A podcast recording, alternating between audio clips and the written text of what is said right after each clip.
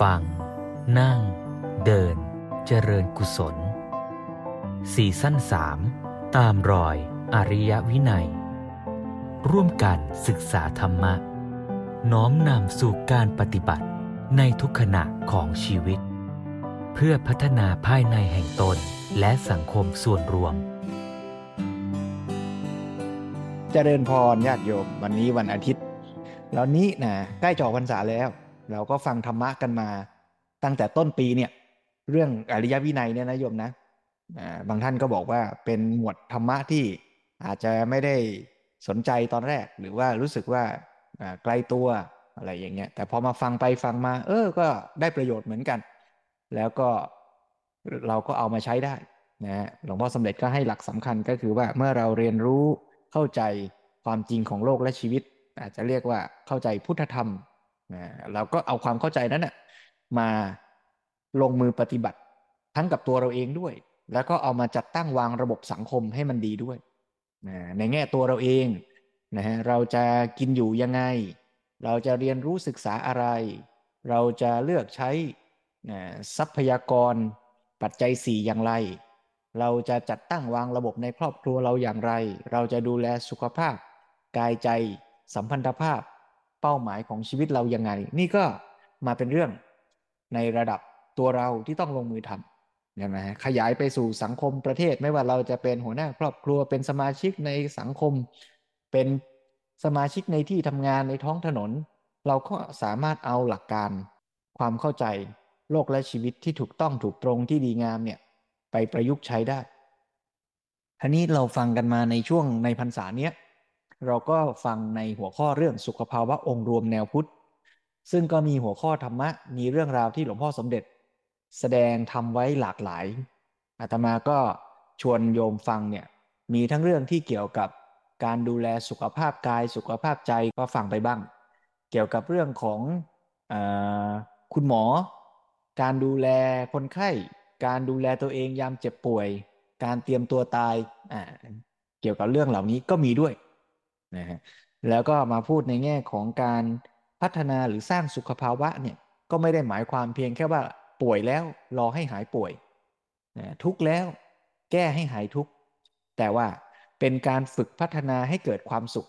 เป็นพื้นฐานในชีวิตเลย เราก็พูดถึงเรื่องของการสร้างความสุข จะสร้างความสุขได้อย่างไร จะวางใจอย่างไรทั้งต่อการทำงานยังไงให้มีความสุข อยู่กับผู้คนสัมพันธภาพอย่างไรให้มีความสุข จะอยู่กันอย่างมีความรักรักแบบไหนที่จะนำมาซึ่งความสุขที่ยั่งยืน รักแบบไหนจะทำให้เกิดทุกข์อย่างนี้เป็นต้น ซึ่งพอฟังไปฟังมาเนี่ยไล่เรียงเรื่องราวเนาะะเฉพาะช่วงเดือนเนี้ยกันยาตุลาเนี่ยเราก็ฟังกันมาตั้งแต่ว่า รักนั้นดีแน่ รักแท้ดีกว่า รักมีสองประเภทนะเราก็จะต้องสร้างความรักที่ดีงาม เป็นความรักแบบเมตตา ไม่ใช่ความรักแบบสิเนหานะแล้วเมตตานั้นก็ต้องประกอบด้วยปัญญาด้วย จึงจะทำให้เกิดความรักที่ประสานสอดคล้องกันไม่ใช่แข่งแย่งแข่งขันกัน จะนำมาซึ่งความสุขที่แท้ ฟังมาทั้งหมดเนี่ยดูเหมือนความสุขเป็นพระเอกนะโยมเนาะเป็นเป้าหมาย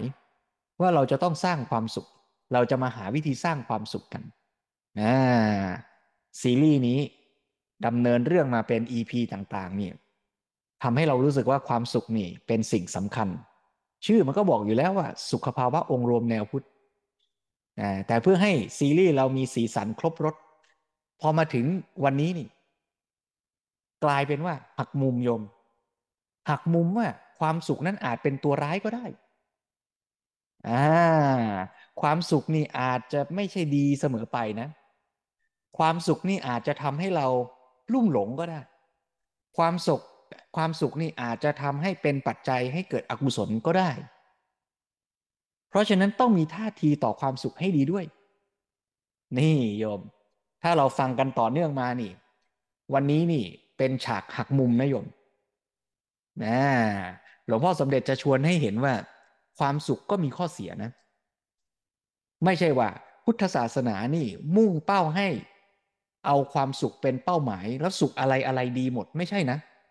สุขที่ดีก็มีสุขไม่ดีก็มีนะ แล้วต่อให้สุขที่ดีเนี่ย ถ้าเราไปเผลอยึด ไปเผลอวางท่าทีผิดต่อมันเนี่ย ก็กลายเป็นปัจจัยให้เกิดอกุศลได้ด้วยนะ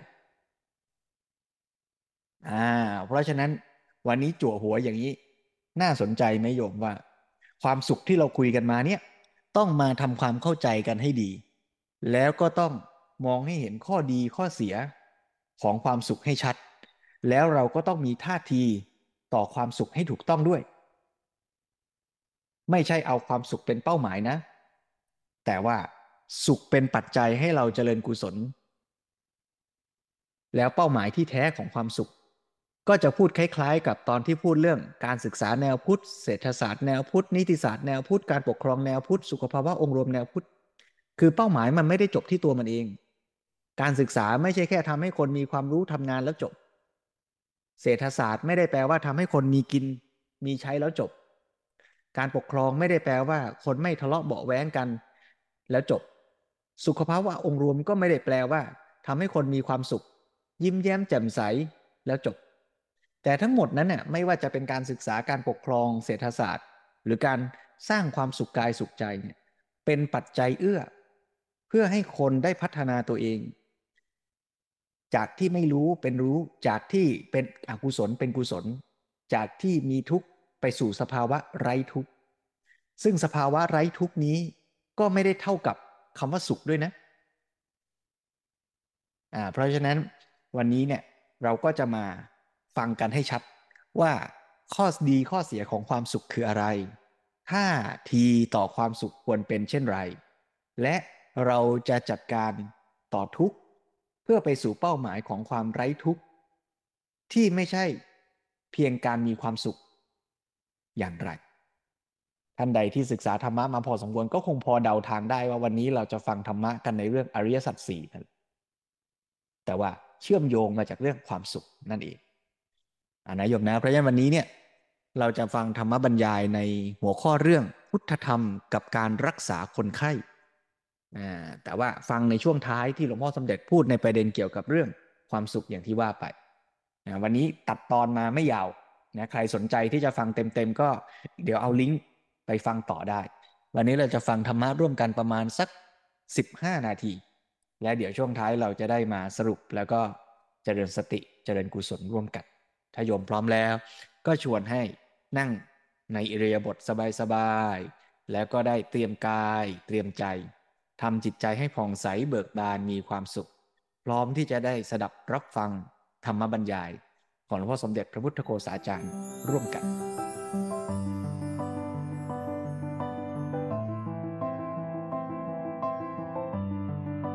ก็มีว่าความสุขมันก็มีหลายอย่าง แต่ว่าความสุขมันบางทีเป็นโทษได้ ความสุขเป็นโทษหนึ่งเมื่อติด สยบลุ่มหลงมัวเมาสองเป็นเหตุให้ประมาทเมื่อสุขปั๊บเพลินสบายแล้วไม่ได้ลนขนขวาย อย่างนี้กลายเป็นว่าบางทีทุกข์ดีกว่า ทุกข์มันจะบีบคั้นให้ดิ้นรนเนอะแล้วก็อยู่นิ่งไม่ได้ดังนั้นคนที่สุขเนี่ยบางทีทำให้ไม่เจริญก้าวหน้าไม่พัฒนาดังนั้นถ้าจริงระวังนักไม่ให้ประมาทถ้าอะไรทำให้ประมาทผิดหมด นี่ความสุขนี่ต้องระวังข้อเสียเนี่ย อย่าลืมว่ากุศลเป็นปัจจัยแก่อกุศลได้ อกุศลเป็นปัจจัยแก่กุศลได้กุศลเป็นปัจจัยแก่กุศล อกุศลเป็นปัจจัยแก่อกุศลนะถ้าอากุศลมาต้องรู้จักใช้ให้เป็นปัจจัยแก่กุศล เช่นความสงสัยเป็นอกุศลทำไมเป็นอกุศล เพราะเกิดขึ้นในจิตแล้วจิตไม่สบายนะ ที่เป็นอกุศลก็คือมันไม่เอื้อต่อชีวิตจิตใจ แต่เราใช้มันให้ดีเป็นปัจจัยกับกุศลก็คือทำให้เราค้นคว้าหาความรู้นะนี้ถ้าคนใช้ไม่เป็นอกุศลก็เลยคงอยู่ก็เป็นปัจจัยแก่อกุศลต่อไปจิตใจคุณมัวเศร้าหมองไม่ได้ประโยชน์นี้กุศลก็เหมือนกันเกิดปฏิบัติธรรมได้ผลดี เกิดความสุขเพลิดเพลินรุ่มหลงบมเมาหยุดเลยไม่ก้าวหน้าประมาท นะเพราะฉะนั้นพระพุทธเจ้าบอกว่า มีพระที่ปฏิบัติธรรมก้าวไป โอ้ แม้เราได้ปฏิบัติธรรมมาได้ความขยันมันเพียรบัดนี้ได้บรรลุธรรมขั้นนี้แล้ว พอรู้สึกอย่างนี้ประสบความสำเร็จชักเฉยแล้วพอจะเฉยพระเจ้าตรัสเธอประมาทแล้วนั้นไม่ได้ไม่ได้ ไม่ต้องต้องไม่ประมาทนั้นอย่างที่คุณหมอว่าเนี่ย ไม่แน่นะต้องดูให้ดีบางทีท่านผู้นี้ท่านอาจจะไปติดเพลินความสุข อยากจะได้ความสุขแบบนั้น แล้วก็เลยไม่พัฒนาตัวเองนั้นเราจะต้องเห็นประโยชน์ของความทุกข์ด้วยนะทุกข์ก็คือปัญหา ปัญหามันทำให้คนต้องดิ้นรนนะทีนี้ปุถุชนนั้นมักจะดิ้นรนขนขวายเมื่อถูกทุกข์บีบคั้นภัยคุกคามใช่ไหมพอสุขสบายก็น้อมไปในทางที่จะ หยุดเฉยนอนนะแล้วก็เลยเสื่อมนะนี่ก็ต้องใช้ประโยชน์จากความทุกข์จากปัญหาเอาเป็นแบบฝึกหัดเพราะมนุษย์นี่จะพัฒนาได้ด้วยแบบฝึกหัดเพราะฉะนั้นถ้าอะไรมาเป็นแบบฝึกหัดให้เราได้ แม้มันจะร้ายก็กลายเป็นดีหมดใช่ไหมดังนั้นก็ปัญหาและความทุกข์ก็เป็นประโยชน์นะเมื่อใช้เป็นเอามาเป็นแบบฝึกหัด เอาเป็นแบบทดสอบความเข้มแข็ง นี้ความสุขก็ต้องมีพัฒนาหลายขั้นด้วยในความสุข เอาให้หลักเรื่องความสุขอีกหน่อยนะพระพุทธเจ้าตรัสวิธีปฏิบัติต่อความสุขไว้สี่อย่างนะหนึ่งไม่เอาทุกข์ทับถมตนที่ไม่ถูกทุกข์ทับถมหนึ่งนะ คนบางคนนี่เอาทุกข์มาใส่ตัวโดยใช่เหตุ นะท่านจึงบอกเป็นข้อต้นหนึ่งไม่เอาทุกข์ทับถมตนที่ไม่มีทุกข์สองไม่ละทิ้งสุขที่ชอบทำสุขที่ชอบทำนะสุขไม่ชอบทำไม่เอาไม่ละทิ้งสุขที่ชอบทำสามแม้ในสุขที่ชอบทำนั้นก็ไม่สยบนี่นี่ไม่ลุ่มหลงไม่หมัวเมา ไม่สยบไม่ติด นี่แหละไม่ให้มาประมาท สี่เพียรทำเหตุปัจจัยแห่งทุกข์ให้หมดสิ้นไปหรือว่าพูดอีกในหนึ่งว่า เพียรเข้าถึงสุขที่ประณีตขึ้นไปอีก เพราะความสุขนี้มีหลายระดับ อย่างที่พูดเมื่อกี้ เช่น สุขจากเสพจากความรู้สึกมาสู่สุขจากฉันทะความใฝ่รู้ใฝ่สร้างสรรค์สุขจากการไม่มีมีไมตรีจิตมิตรภาพในหมู่มนุษย์เด็กการสุขกับธรรมชาติที่งดงาม สุขกับการปรุงแต่งจิตใจของตัวเองให้ดี ให้มีปีติสุข และก็สุขจากการไม่ต้องปรุงแต่ง จากปัญญารู้เข้าใจความจริงสิ่งทั้งหลาย เราจะต้องพัฒนาในความสุขเหล่านี้ขึ้นไปะนั้นแม้แต่ในความสุขก็ไม่ประมาทถ้าเรารู้หลักนี้เราก็ไม่ติดอยู่ในความสุขขั้นต้นๆนี่คนบางคนก็พอไปเจอสุขเขาขั้นหนึ่งก็สยบลุ่มหลงมัวเมาติดอยู่ในนั้นอย่างที่ว่าแม้ในสุขที่ชอบทำก็ต้องไม่สยบ ไม่หมกมุ่นมัวเมาอันนี้เพราะฉะนั้นผู้ปฏิบัติธรรมเนี่ยจะเป็นนึกว่าปลอดภัยนะจะไม่เลยบอกอาจจะไปติดตรงไหนก็ไม่รู้เนี่ยแต่ว่าถึงยังไงก็ตามไอ้เรื่องกระบวนการปฏิบัติธรรมเนี่ยมันจะมีธรรมะอยู่ชุดหนึ่งที่เกิดเรื่อย เมื่อเราเริ่มสละอกุศลได้ อกุศลธรรมที่เราจะพบบ่อยก็เรียกว่านิวรณ์ห้านิวรณ์ห้าเนี่ยจะเกิดมากในเด็กปัจจุบันลองดูสินวัยรุ่นเนี่ยนิวรณ์เต็มไปหมดเลย อันนี้พอกำจัดนิวรณ์ได้เนี่ย จะมีสัญลักษณ์สภาพจิตห้าอย่างก้าวไปเรื่อยๆ ซึ่งเป็นคุณสมบัติที่ดีที่ทุกคนควรจะมี ท่านเรียกว่าธรรมสมาธิ ธรรมสมาธิก็คือการที่คุณสมบัติที่ดีของจิตใจเนี่ย มันมั่นแน่ว สนิทพร้อมที่จะทำให้จิตของเราเนี่ยเกิดสมาธิ พอมีธรรมสมาธิก็ จะนำไปจูสู่จิตสมาธิ จิตสมาธิก็คือสมาธิที่เราต้องการ นี้ธรรมสมาธิสภาพจิตที่ดีที่เข้าแนวไปสู่สมาธิเนี่ยหนึ่งปราโมทดังนั้นคนที่ปฏิบัติธรรมจะต้องมีปราโมทถ้าไม่มีปราโมทอาจจะปฏิบัติผิด ปราโมทแปลว่าความร่าเริงเบิกบานสองปีติความอิ่มใจปลื้มใจ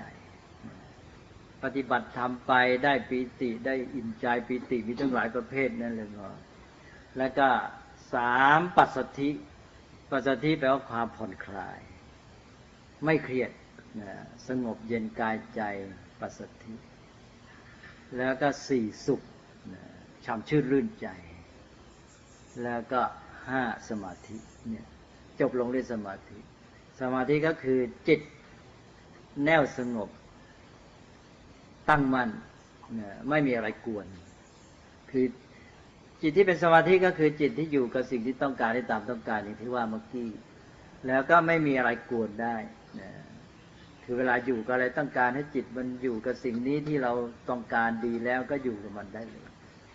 ไม่วอกแวกไม่ฟุ้งซ่านเนี่ยห้าอย่างนี้เป็นตัวหนึ่งที่ใช้พิสูจน์ว่าก้าวหน้าในการปฏิบัติธรรมหรือไม่ ปราโมทปีติปัสสธิสุขสมาธิ ตัวพื้นที่มีก็คือปราโมทปราโมทนี่เป็นตัวพื้นเบื้องต้นที่สุด ในคาถาธรรมบทให้สังเกตจะมีคาถาที่พระพุทธเจ้าตรัสหลายแห่งที่พูดถึงปราโมทเนี่ยนะปราปาโมชชพหุโลภิกขุ ทุกขัดสันตังกริสติภิกษุผู้มากในปราโมทจะกระทำทุกข์ให้หมดสิ้นไป คือบรรลุนิพพาน ท่านั้นก็ต้องสร้างปราโมทเป็นตัวแรก คุณหมอก็ต้องพยายามให้คนไข้มีปราโมทให้ได้ ถ้าเขาจิตใจเขามีความร่าเริงเบิกบานมีปราโมทแล้วก็เริ่มสบายใจได้ เพราะว่าใกล้นิพพานปราโมทบางทีเรามองพุทธศาสนาเนี่ยเรามองข้ามในเรื่องเหล่านี้ไป นะ เหมือนกับว่าพุทธศาสนาเป็นเน้นเรื่องทุกข์ใช่ไหมพุทธศาสนานี่เป็นศาสนาแห่งความสุข ให้ดูให้ดี ทุกนี่ท่านสอนหน้าที่กำกับไปแล้ว ทุกสำหรับปริญญาใช่ไหมในอริยสัจมีหนึ่งทุกสองสมุทัยสามนิโรธสี่มรรคแล้วท่านก็บอก กิจในอริยสัจสี่ต้องทำให้ถูกนะนะ กิจก็คือหน้าที่ต่ออริยสัจเราทุกคนต้องทำหน้าที่ต่ออริยสัจให้ถูก นี้คนเรียนแต่อริยสัจไม่เรียนกิจในอริยสัจทันทีทำปฏิบัติกิจหน้าที่ต่ออริยสัจผิด หลงเลยนะพระพุทธเจ้าจะเป็นพระพุทธเจ้าไม่ได้ ถ้าปฏิบัติกิจต่ออริยสัจไม่ถูก นั้นเมื่อเรียนรู้อริยสัจต้องเรียนกิจต่ออริยสัจด้วยอ้าวหนึ่งทุก หน้าที่ต่อทุกหรือกิจต่อทุกคือปริญญาใช่ไหมพระพุทธเจ้าจะตรัสทุกขังอริสัจจังปริญญายังเพราะว่าทุกขาอริยสัจนี้เป็นสิ่งอันพึงรู้เท่าทันว่างั้นนะปริญญายังทุกสำหรับรู้นะเราไม่มีหน้าที่ไปเป็นทุกข์นะห้ามเป็นทุกข์นะถ้าจะเป็นชาวพุทธ เราไม่มีหน้าที่เป็นทุกข์ เรามีหน้าที่รู้ทันทุกข์ แต่ต้องสู้หน้าต้องรู้มันนะ อย่าไปหนีมัน รู้เท่าทันเข้าใจมัน ตามเป็นจริง จะแก้ปัญหาต้องรู้ปัญหา ต่อไปทุกขสมุทโยอริยสัจจังปหาตับพังเนี่ยเพราะว่าสมุทัยเหตุปัจจัยทุกต้องแก้ไขกำจัดนะสามทุกขนิโรโทอริยสัจจังสัจฉิกาตับพัง เพราะว่าทุกขนิโรธ อริยสัจจะต้องทำให้ประจักษ์แจ้งให้เป็นจริงขึ้นมานะคือบรรลุถึงหรือทำให้เกิดมีขึ้นป่าเป็นจริงเป็นจังแล้วก็สุดท้ายทุกขานิโรธคามินีปฏิปทาริยสัจจัง คือมัดภาเวตับพังจะต้องเจริญเนี่ยก็คือปฏิบัติต้องลงมือทำสี่ข้อเนี้ยโยมต้องจำให้แม่นเลย บอกว่าทุกเรามีหน้าที่อะไร กิจต่อทุกคือปริญญา กิจต่อสมุทัยคืออะไรคือปหารปหารนะละกำจัดแก้ไขสามกิจต่อนิโรธคืออะไรคือทำให้เป็นจริงบรรลุถึงประจักษ์แจ้ง แล้วก็มักเรามีหน้าที่อะไรมีหน้าที่เจริญคือปฏิบัติทำให้ถูกหน้าที่ ถ้าทำผิดหน้าที่ก็แสดงว่าอริยสัจไม่มีประโยชน์เลย อุตส่าห์เรียนไปซะแล้วทำไม่ได้เลยนะดังนั้นอริยสัจต้องทำกิจให้ถูก เพราะนั้นต้องเรียน เนี่ยถ้าไม่เรียนกิจในอริยสัจนี่พลาดมานะก็ตกลงว่าทุกเรามีหน้าที่แค่รู้ทันนะแล้วก็ไปศึกษาเหตุปัจจัยของมัน เพื่อจะได้แก้ไขกำจัดเแล้วก็บรรลุจุดหมายก็คือไร้ทุกข์แล้วก็ปฏิบัติวิธีการที่จะบรรลุจุดหมาย แล้วท่านก็เลยมาเปรียบกับเรื่องของคุณหมอ เพราะว่าเจอกับคุณหมอนี่ท่านก็เปรียบอริยสัจเนี่ยเหมือนกับเรื่องของแพทย์หนึ่งต้องรู้จักโรคนะแล้วก็รู้จักร่างกายเป็นที่เป็นที่ตั้งแห่งโรค ทำไมเรียนขันห้า เพราะขันห้าเป็นที่ตั้งแห่งทุกข์แล้วเป็นตัวที่ทำให้กระบวนการทุกข์เป็นไปเช่นร่างกายของเรานี่มันทำหน้าที่ไม่ถูก หรือว่ามันถูกโรคภัยเข้ามาบุกลุกรานอะไรเนี่ยนะเราต้องเรียนรู้ร่างกายที่เป็นที่ตั้งแห่งโรคแล้วก็เรียนรู้โรคภัยแค่เจ็บ อาการเนี่ยสภาพที่มันเกิดขึ้น อันนี้ขั้นนี้เรียกว่าโรคคืออาการที่เป็นที่ร่างกายอะไรเป็นปวดหัวตัวร้อนอะไรต่าง ๆ ทีนี้ต่อไปก็สมุทัยก็คือเหตุปัจจัยของโรคตัวจริงของมันเชื้อโรคอะไรใช่ไหมเนี่ยรู้แต่โรคปวดหัวเงี้ยแก้ไม่ได้ได้แต่รู้ทันมันเป็นที่ไหนมันเป็นอะไร มันจะไปโยงกับไอ้ตัวสมุทัยอะไรแน่แล้วก็ไปตัว จับไอ้ตัวเชื้อตัวเหตุปัจจัยให้ได้ หรือว่ามันเป็นที่การทำงานผิดปกติของร่างกาย หรืออวัยวะมันเราสัมรสายยังไงก็ว่าไปไม่สมดุลอะไรก็ดูไปแล้วก็จับสมุทัยให้ได้ไปแก้ที่สมุทัยไม่ใช่ไปแก้ที่โรค ต้องแก้ที่สมุทัยนะการปวดหัวนี่ ก็ได้แต่รักษาอาการเท่านั้นใช่ไหมล่ะพ่อเนี่ยก็ต้องไปแก้ที่เหตุปัจจัยของการปวดหัวเนี่ย อันนี้ก็แต่ต้องรู้ต้องรู้ก่อนเรื่องปวดหัวเรื่องอะไรต่ออะไรรู้จับให้ได้ จะได้วินิจฉัยโรคได้ อันนี้ก็หนึ่งก็คือเรื่องเรียนรู้ร่างกายเป็นที่ตั้งแห่งโรคและเรียนรู้สภาวะอาการต่างๆของโรคแล้วก็เรียนรู้ไอ้ต้องไปกำจัดแก้ไขที่สมุทัยเนี่ยเหตุปัจจัยเช่นเชื้อโรค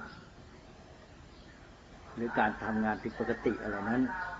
แล้วก็สามก็คือภาวะไร้โรคสุขภาพดี อันนี้เป็นนิโรธเป็นจุดหมายที่ต้องประจักษ์แจ้งทำให้สำเร็จ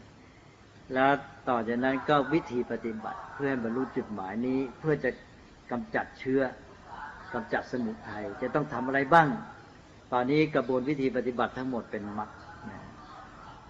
ต้องตั้งโรงพยาบาลขึ้น ต้องทำห้องอย่างนั้นอย่างนี้ต้องมีเครื่องมืออย่างนั้นอย่างนี้ต้องฝึกคนมา ช่วยกันเป็นพยาบาลบ้างเป็นแพทย์บ้างทำยังไงผ่าตัดหรือว่าจะให้ยาหรืออะไรก็จะปฏิบัติตนยังไงทั้งหมดนี้เป็นมัดท่านก็เปรียบเทียบให้อย่าง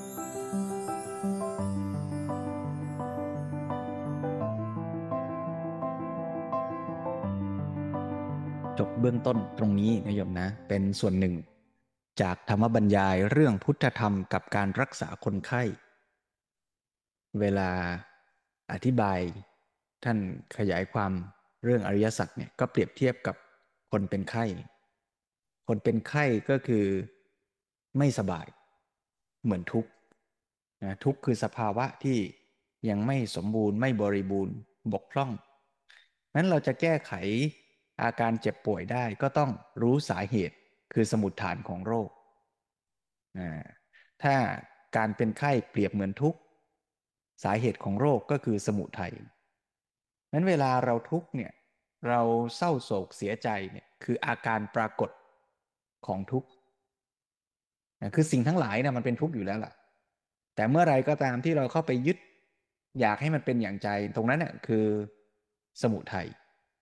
เมื่อไรเราไปยึดมันก็จะแสดงอาการออกมา ก็คือเศร้าโศกเสียใจผิดหวังคล่ำครวญ จากความที่สิ่งทั้งหลายมันเป็นไปตามธรรมชาติของมัน แต่ไม่เป็นไปอย่างใจที่เราปรารถนา เมื่อใจเราปรารถนาแล้วไม่ได้ ก็เกิดอาการ เหมือนกับว่า โรคนั้นมันกลัดหนอง มันแสดงอาการเจ็บปวด ทุรนทุรายต่างๆ เพราะฉะนั้นเมื่อเราประสบกับความทุกข์ สิ่งที่เราจะต้องเข้าไปจัดการก็คือ สังเกตศึกษาทำความเข้าใจทุกนั้นว่า ที่เราปวดที่เราเจ็บนะอาการมันเป็นเช่นไร เมื่อเรารู้อาการชัด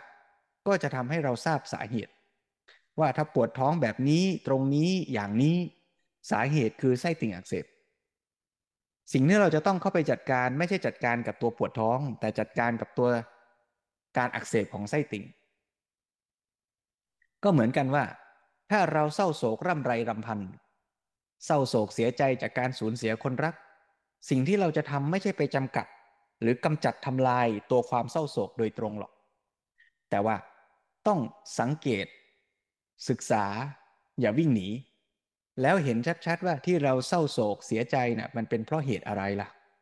มันก็เป็นเพราะว่าเรามีใจที่ไปอยากไปยึดเอาไว้ ว่าคนรักของเราจะต้องอยู่กับเราตลอดไป สิ่งที่เราปรารถนาจะต้องเป็นอย่างใจฉันเสมอ ถ้าเราไปคาดหวังยึดเหนี่ยวไว้อย่างนี้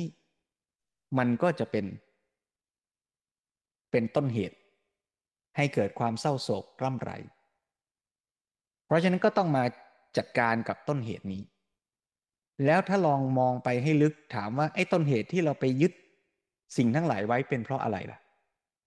ก็เพราะว่าสิ่งนั้นให้ความสุขแก่เรา ถ้าสิ่งนั้นไม่ได้ให้ความสุขแก่เรา เราก็ไม่ยึดหรอกจริงไหมโยม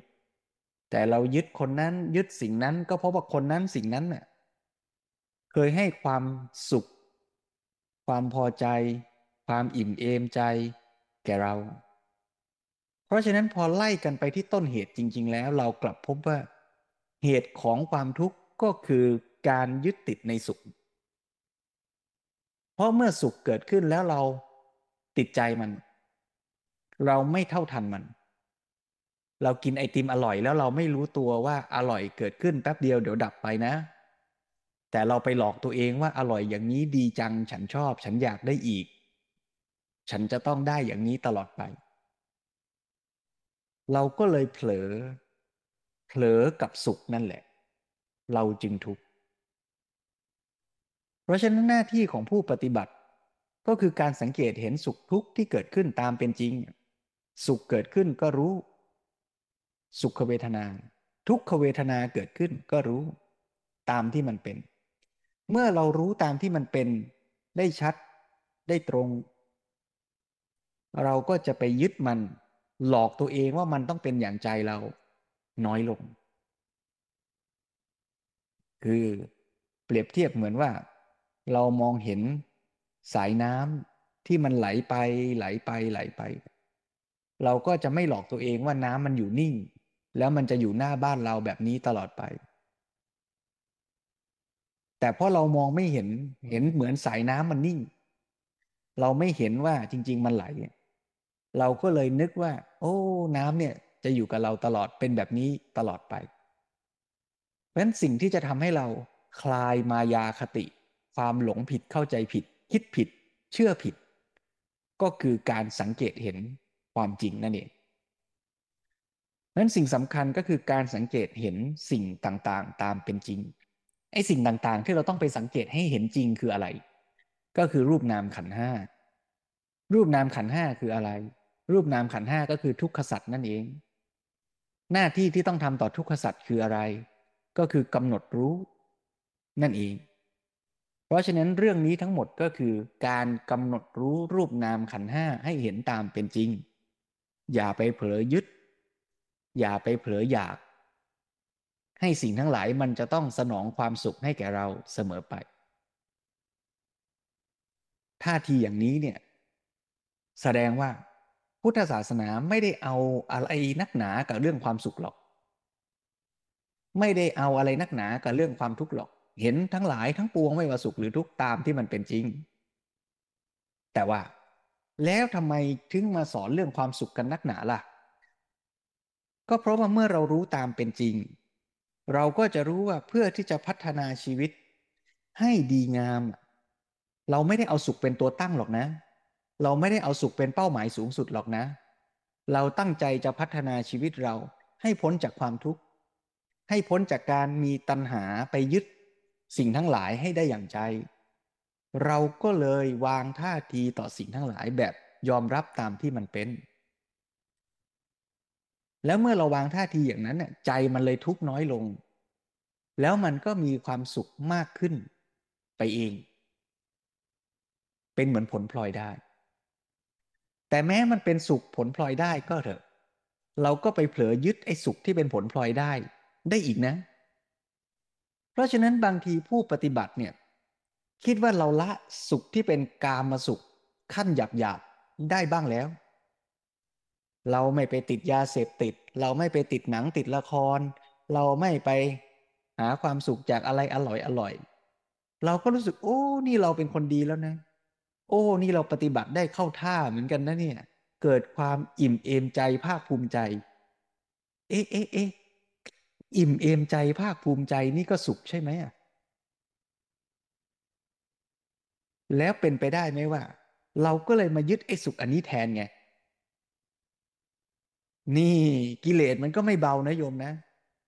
มันก็รู้ว่า โอ้นี่นักปฏิบัติคนนี้ ละสุขจากการกินอร่อยอร่อยอร่อยเขาไม่เอาแล้ว ก็เลยมาหลอกล่อให้เรายึดติดกับสุข ไอ้ความอิ่มเอมใจภาคภูมิใจมานะ ถือตัวถือตนเนี่ยเขาก็เอาสิ่งเนี้ยมาล่อเป็นเหยื่อ ให้เรายึดติดในสุขที่มันจะเรียกว่า ลึกซึ้งแยบคายขึ้นอีกระดับหนึ่ง ก็เป็นได้ เพราะฉะนั้นผู้ปฏิบัติก็ต้องระวังเหมือนกัน คือเรียกว่า สุขทุกขั้นทุกตอนที่เจอเนี่ย มันก็อาจจะมีทั้งข้อดีและข้อเสียนะ ดีก็คือว่ามันก็ทำให้เรามีเรี่ยวมีแรงที่จะดำเนินชีวิตพัฒนากันต่อไป ได้กินของอร่อยไม่ใช่เรื่องผิดนะโยม แต่เมื่อไหร่ไปยึดกับมันน่ะผิด ปฏิบัติธรรมทำดีแล้วอิ่มอกอิ่มใจ มีความสุขมีปิติไม่ผิดนะโยม แต่เมื่อไหร่ไปยึดมันน่ะผิด เมื่อไหร่ไปยึดมันน่ะ เป็นตัณหาเป็นอกุศลอ่าเพราะฉะนั้นถ้าเราวางท่าทีอย่างเนี้ย หลวงพ่อสมเด็จก็สรุปจากคำพีให้เราฟังว่าท่าทีต่อความสุขเนี่ยหนึ่งคือไม่ไปสร้างทุกข์ทับถมตนที่ไม่เป็นทุกข์โยมเคยไม่อยู่ดีๆ แล้วก็คิดให้ทุกข์นะมันมากับสัญชาตญาณหรือยังไงก็ไม่รู้นะ เรื่องคิดให้ทุกเนี่ย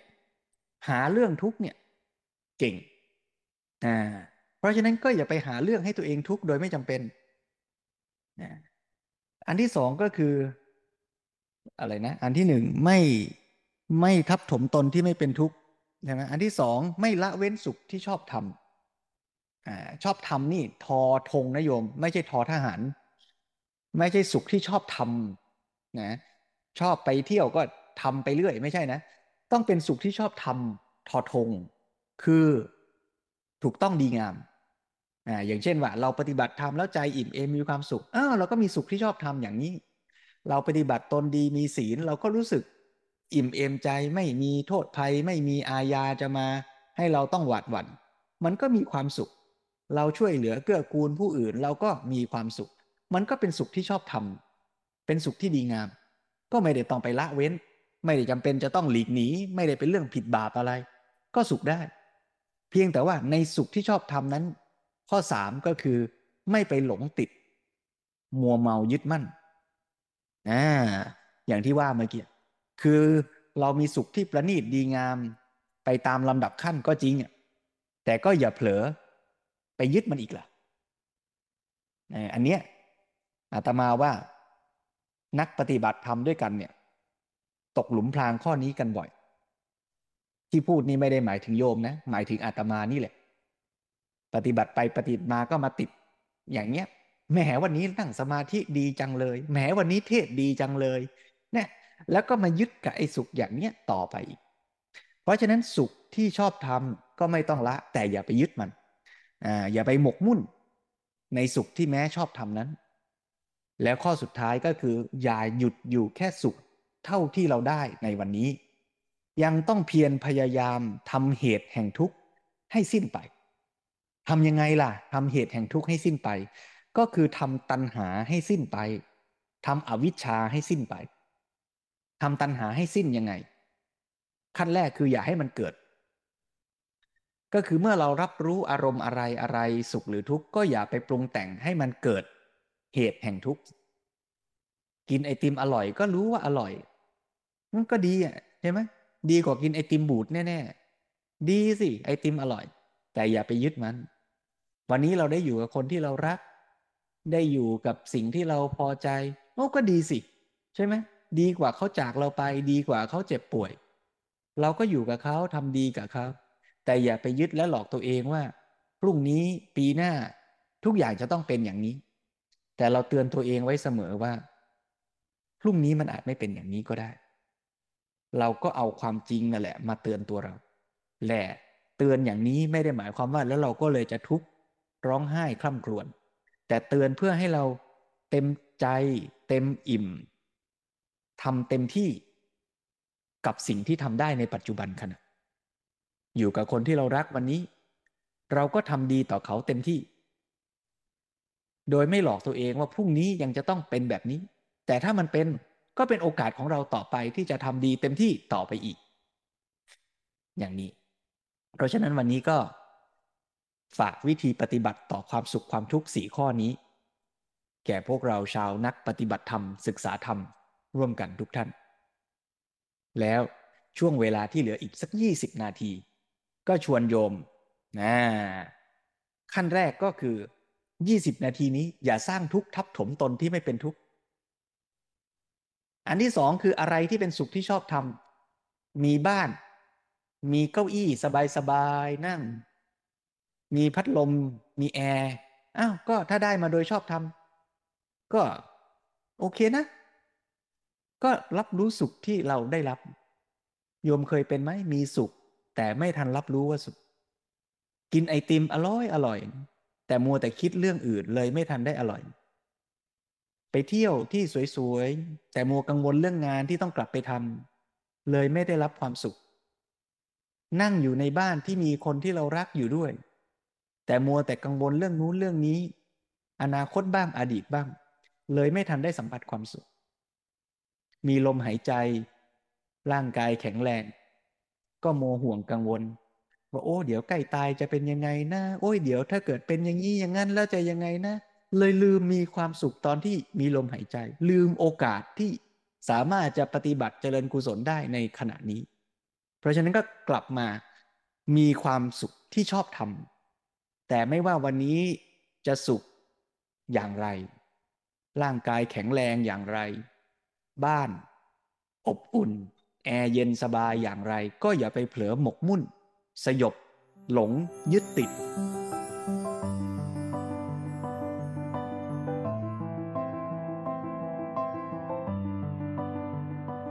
มาปฏิบัติต่อสุขทุกข์ให้ถูกต้อง แล้วก็พยายามทำเหตุแห่งทุกข์ให้สิ้นไปด้วยการสังเกต สิ่งที่ปรากฏแก่ชีวิตเรา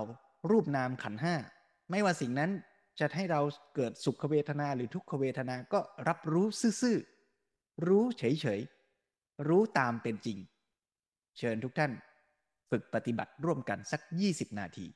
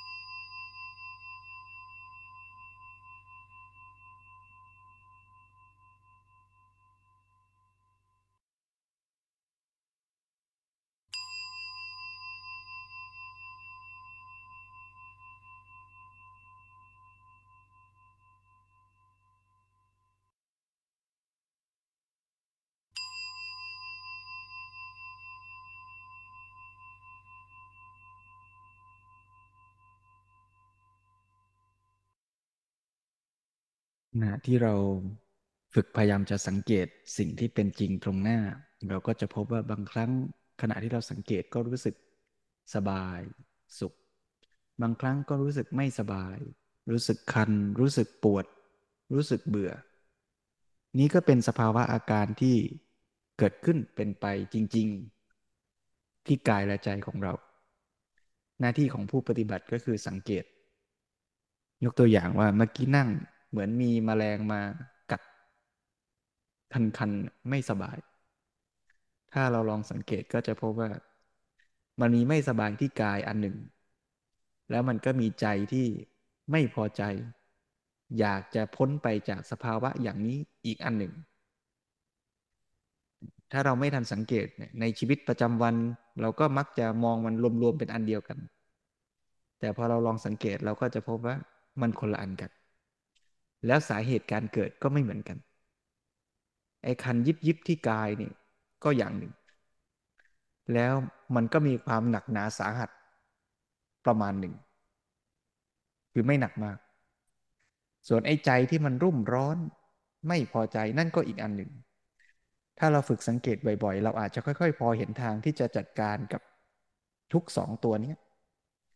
นี่คือการสังเกต สุขก็เหมือนกัน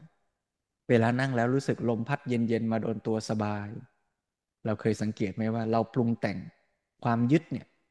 อัตโนมัติเข้าไปบ้างไหม ตอนไหนอย่างไร เรายกตัวอย่างบ่อยๆ ตอนกินไอติมอะไรเงี้ยแต่เวลาตอนกินไอติมเนี่ยมันสุกไปแล้ว ยึดไปแล้ว ไม่ทันสังเกต แต่เราลองมาสังเกตสุกเล็ก ๆ มันปรากฏในชีวิตเรา สุขจากการนั่งแล้วลมเย็นพัดผ่านมาทีหนึ่งเราก็นึกแล้วเมื่อไหร่มันจะผ่านวนมาอีกรอบหนึ่ง เคยเป็นไหมอ่านั่งแล้วเงียบสบาย พอสักพักเพื่อนข้างบ้านตะโกนโวกเวกหงุดหงิด พอเขาหยุดตะโกน โอ้ สบายชอบ อย่าตะโกนอีกนะ ฉันต้องการให้เงียบอย่างนี้ตลอดไป เมื่อไรที่มันมีอะไรถูกใจเรา เราก็เผลอพร้อมที่จะเข้าไปยึดนั้นเราก็ฝึกจากสุขทุกเล็ก ๆ สุขจากการลมพัดเย็นๆโดนตัว ทุกเล็ก ๆ จากยุงกัดเนี่ย ฝึกอย่างเนี้ย เป็นแบบฝึกหัดเบื้องต้น หรือแม้แต่ต่อไปก็สุขจากการที่ใจสงบ เราก็จะไปเผลอยึดไอ้สุขใจสงบนะก็ฝึกสังเกตอย่างนี้นะโยมนะ และนี้ก็จะเป็นแบบฝึกหัดที่เราฝึกกันเรื่อยไป ฝึกได้มากเท่าไรเมื่อเราไปใช้ชีวิตจริง เจอสุขเจอทุกข์ในชีวิตประจำวัน เราก็จะมีภูมิต้านทาน มีทักษะมีสกิลในการที่จะเผชิญหน้ากับสุขทุกข์โดยไม่เผลอเป็นเหยื่อ ต่อความสุขความทุกข์เหล่านั้น แล้วพอเราวางท่าทีได้ดีอย่างนี้ เราก็จะเป็นทุกข์น้อยลง เป็นอิสระจากสุขทุกข์เพิ่มขึ้น แล้วที่สำคัญก็คือเมื่อเรามีอิสระจากกิเลสเพิ่มขึ้น เราจะมีศักยภาพในการที่จะใช้ชีวิต โดยก่อความทุกข์ให้กับตัวเองและผู้อื่นน้อยลงด้วย แล้วสร้างสุขที่ประณีตให้แก่ตัวเองและผู้อื่นง่ายขึ้นด้วย แต่ก่อนตอนที่เราไม่ฝึกเลย เราไม่มีความสามารถในการจัดการกับสุขทุกข์ได้เลย